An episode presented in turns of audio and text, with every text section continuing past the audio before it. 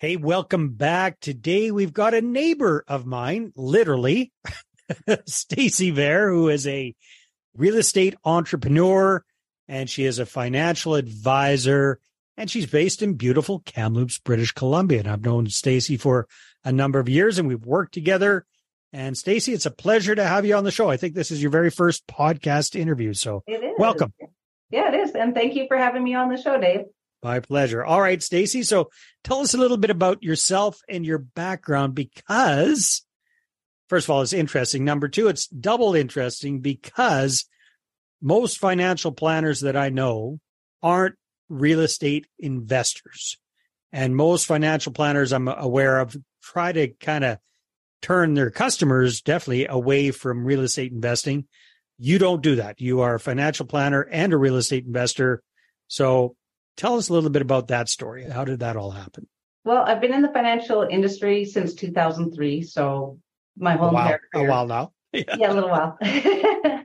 and you know, I got into it because I could see people working so hard for money, but they didn't know what to do with the money when they had it or how to manage it. And I just wanted to learn that for myself. So really, it's out of a bit of a selfishness of how I fell into what I do because I just wanted to learn more. Hmm. And now it's, I want to share what I've learned with everybody. As the years progressed, I could see, you know, I worked at a bank and I could see that there was better opportunities outside of those walls for my clients, which I couldn't offer to them because I was, you know, sitting behind whatever color desk. And, and, and, so, and in that position, just so I understand, like you're very limited to what kind of products and services you can offer your clients because basically if they aren't the bank's products or services, whether they're good or not, you're not allowed to provide them, right? It's, That's it's exactly right. And I was getting into trouble because I'm like, there's a better deal down the street. So I wasn't. yeah, I, can, I can see the bank not being too thrilled with you for doing too that. Too thrilled with that. Yeah. So I went independent over a decade ago and just kept on learning as much as I possibly can. So I've got, you know, insurance licenses and mortgage broker license, as wow. well as, you know, taking training for the Smith maneuver, et cetera, et cetera. Holy and, smoke. So you're a financial planner. Correct. You're a mortgage broker. Correct. You're an insurance Advisor. agent. Yeah. And you've also gotten all trained up on the Smith maneuver, which I'll ask you about in a couple of minutes because yes. a lot of people have heard of it, but uh, if they're like me, they might have learned it a few years ago and promptly forgot it and might not yeah. remember it and all that kind yeah. of good stuff.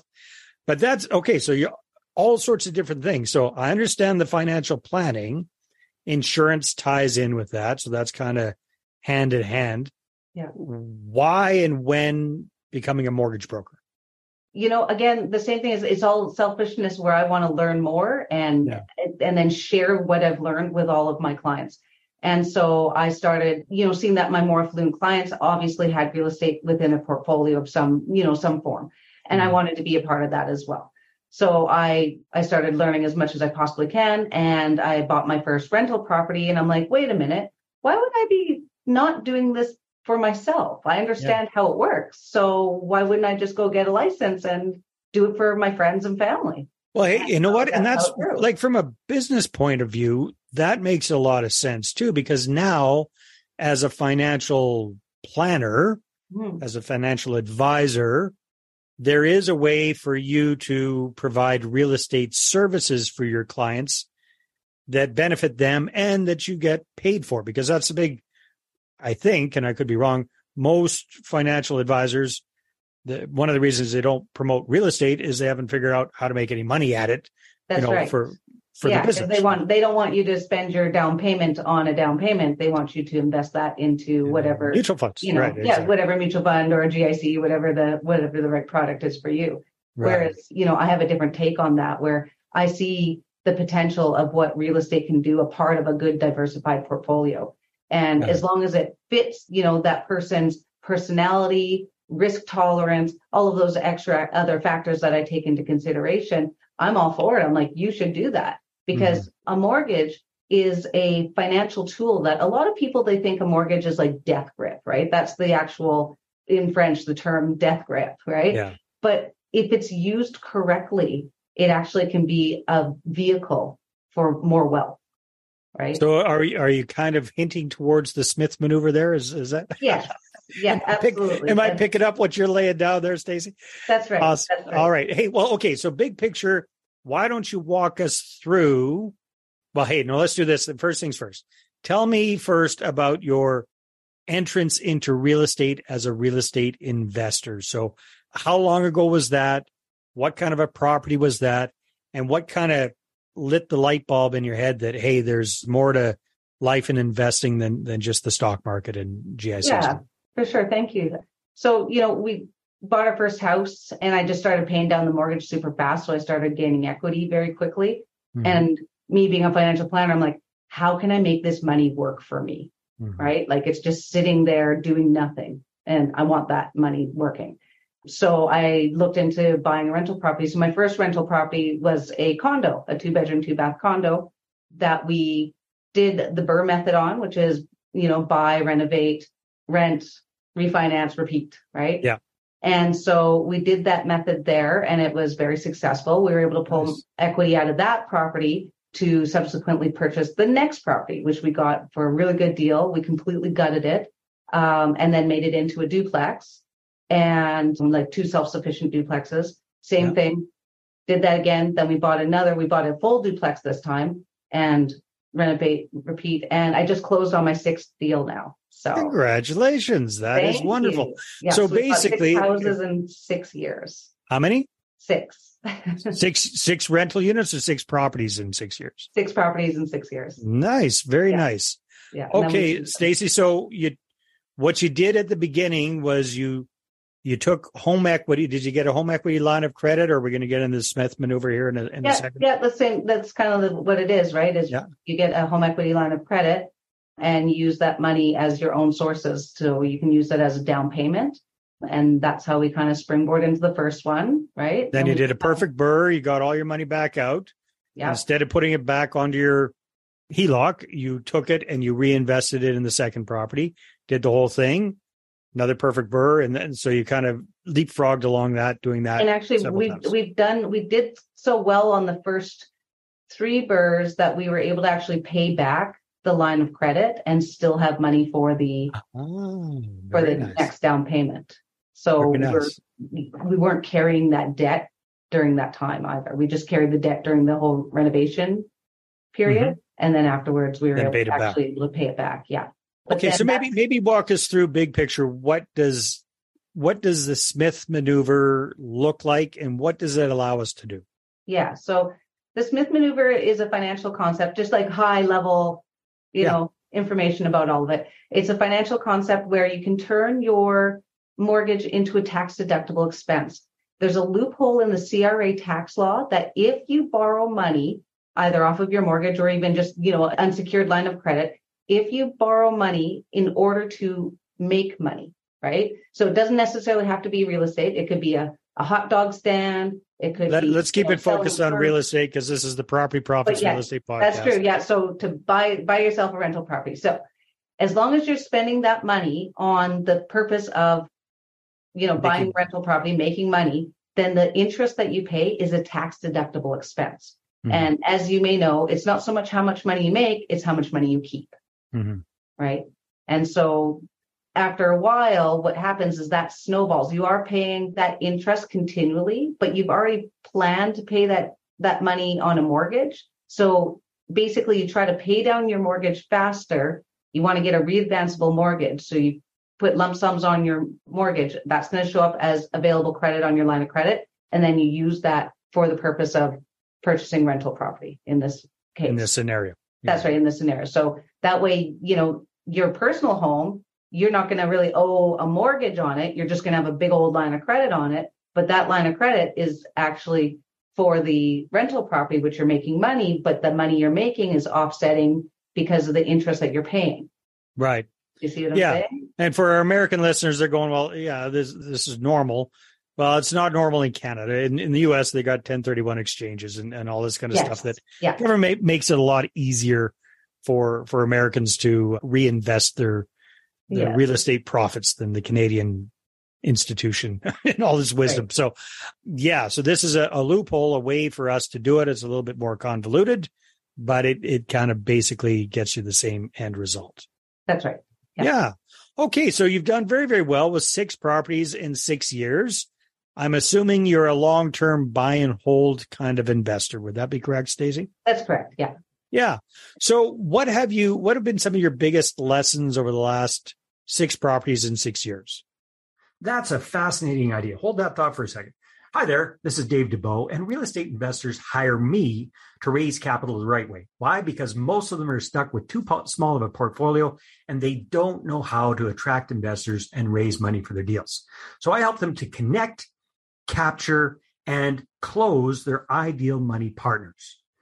Bottom line, when you've got a deal, you're going to have the capital to do it. So go ahead and book a no cost capital clarity session with me at bookachatwithdave.com. Again, that's book at chatwithdave.com.